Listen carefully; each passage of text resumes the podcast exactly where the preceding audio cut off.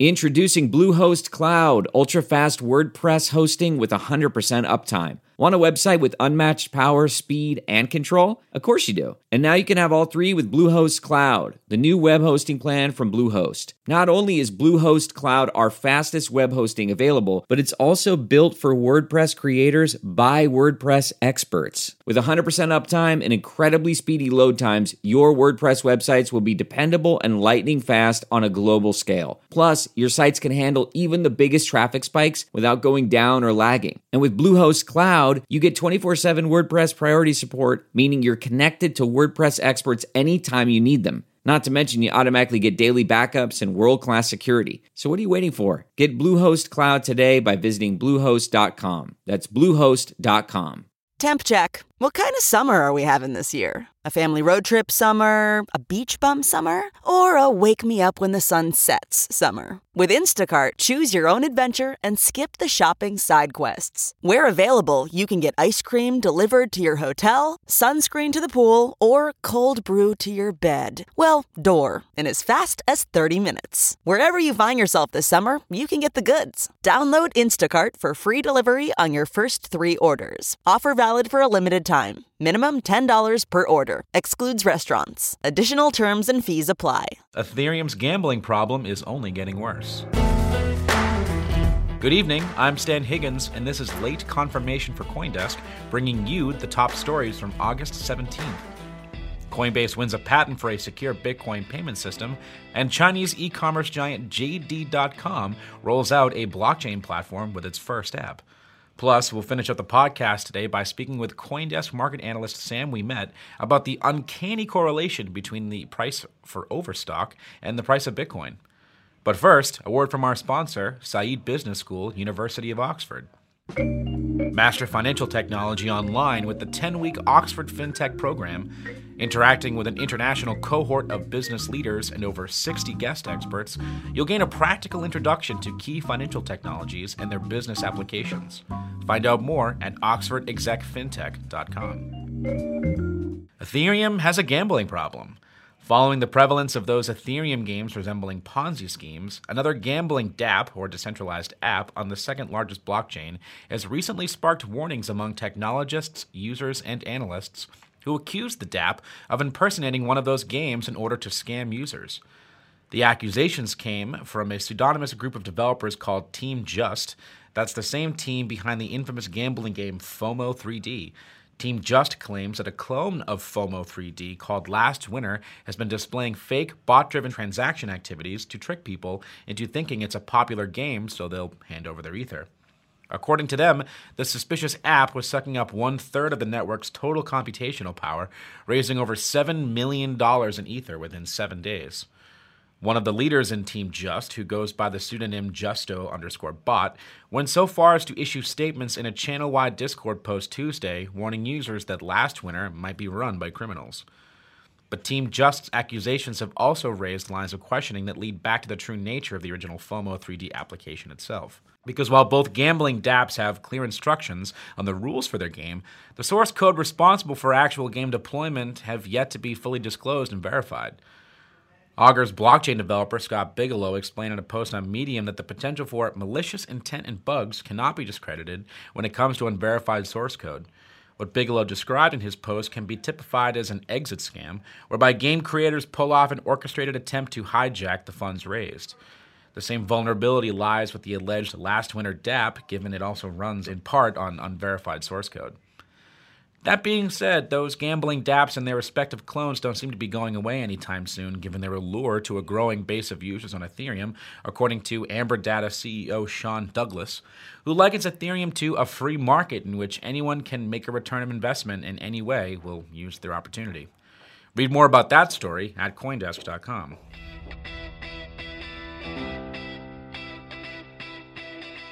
Coinbase has won a patent for a system that seeks to make Bitcoin purchases more secure for its customers.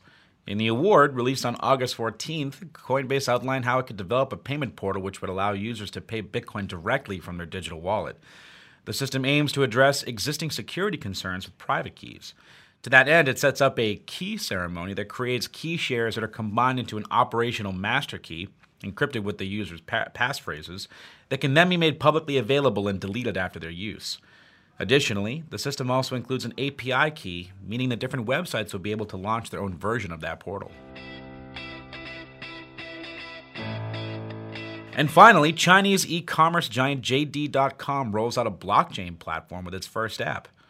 Uh, the blockchain as a service platform sits alongside the app, uh, one that digitally tracks corporate invoices uh, for one of the largest publicly traded insurers in China. According to an announcement on Friday, the app moves invoice data for Pacific Insurance onto a distributed network at each step in the insurance cycle. In this way, the process becomes visible to all participants. Invoices play an important role in businesses in, the, in China, uh, both as a reference for bookkeeping and for taxation purposes. The application aims to boost issuance efficiency and to streamline the accounting process, and it's the first use case for JD's blockchain open platform that was announced the same day. The blockchain as a service product, rolled out months after the firm first announced its plan for the project in April, is designed to help enterprises wanting to develop their own blockchain applications, including those for tracking supply chain information, charity donation, uh, certificate authentication, and property assessment.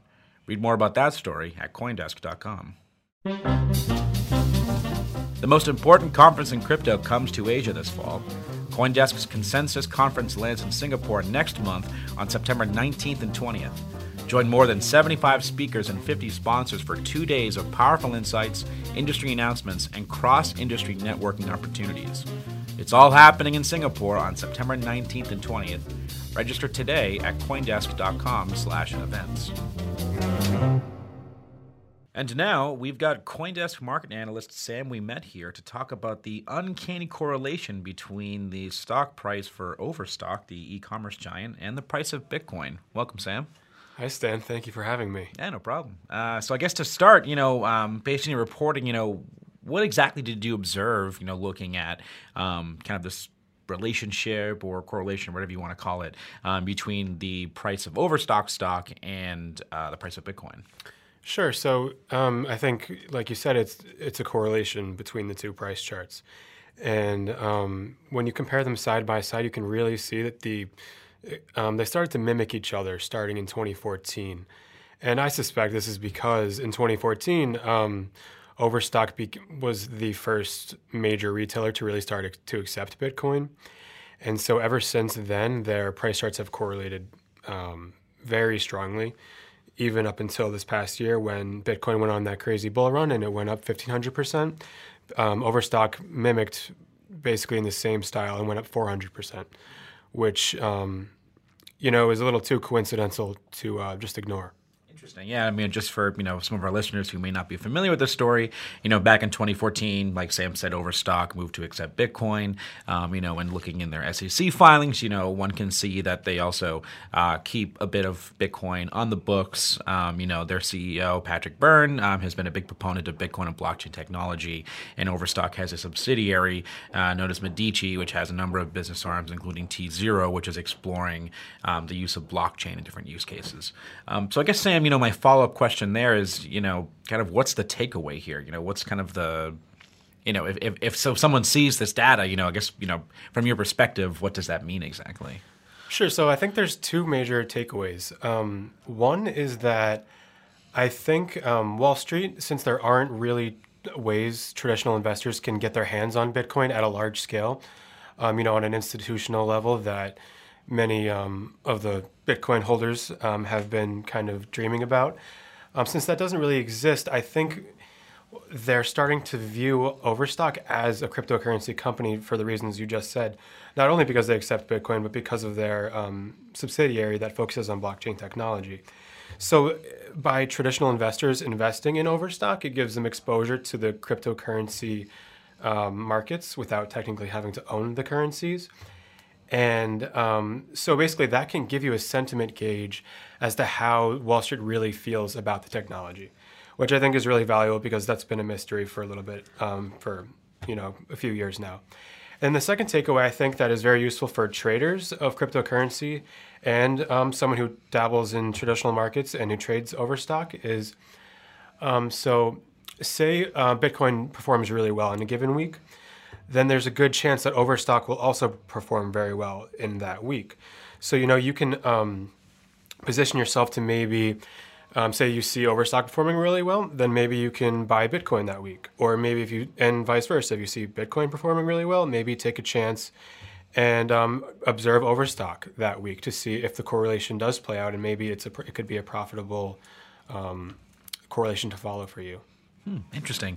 Well, I mean, I think you know, for all of our listeners and us here, CoinDesk will be you know watching that stock price to see if that trend continues. Thanks right. for joining us, Sam. Thanks so much, Sam. Late Confirmation is brought to you by the Said Business School at Oxford University. You can now study fintech entirely online with Oxford University's Said Business School. The 10 week program gives you the tools you need to build a future of transactions and commerce. You'll explore emerging technologies that will disrupt marketplaces and financial services, and examine the state of the industry and plan disruptive intra or entrepreneurial interventions. Throughout the program, you'll be exposed to key ideas, principles, and frameworks from the CEOs of leading startups, corporate leaders, and instructional leaders at the forefront of research in the space of future commerce and transactions. Find out more at oxfordexecfintech.com. For more on today's stories and to subscribe to our newsletter, check out Coindesk.com. You can find us on Twitter at Coindesk, and if you're enjoying the show so far, please rate and review us on Apple Podcasts or wherever you listen to podcasts. For Coindesk, I'm Stan Higgins, and this has been Late Confirmation.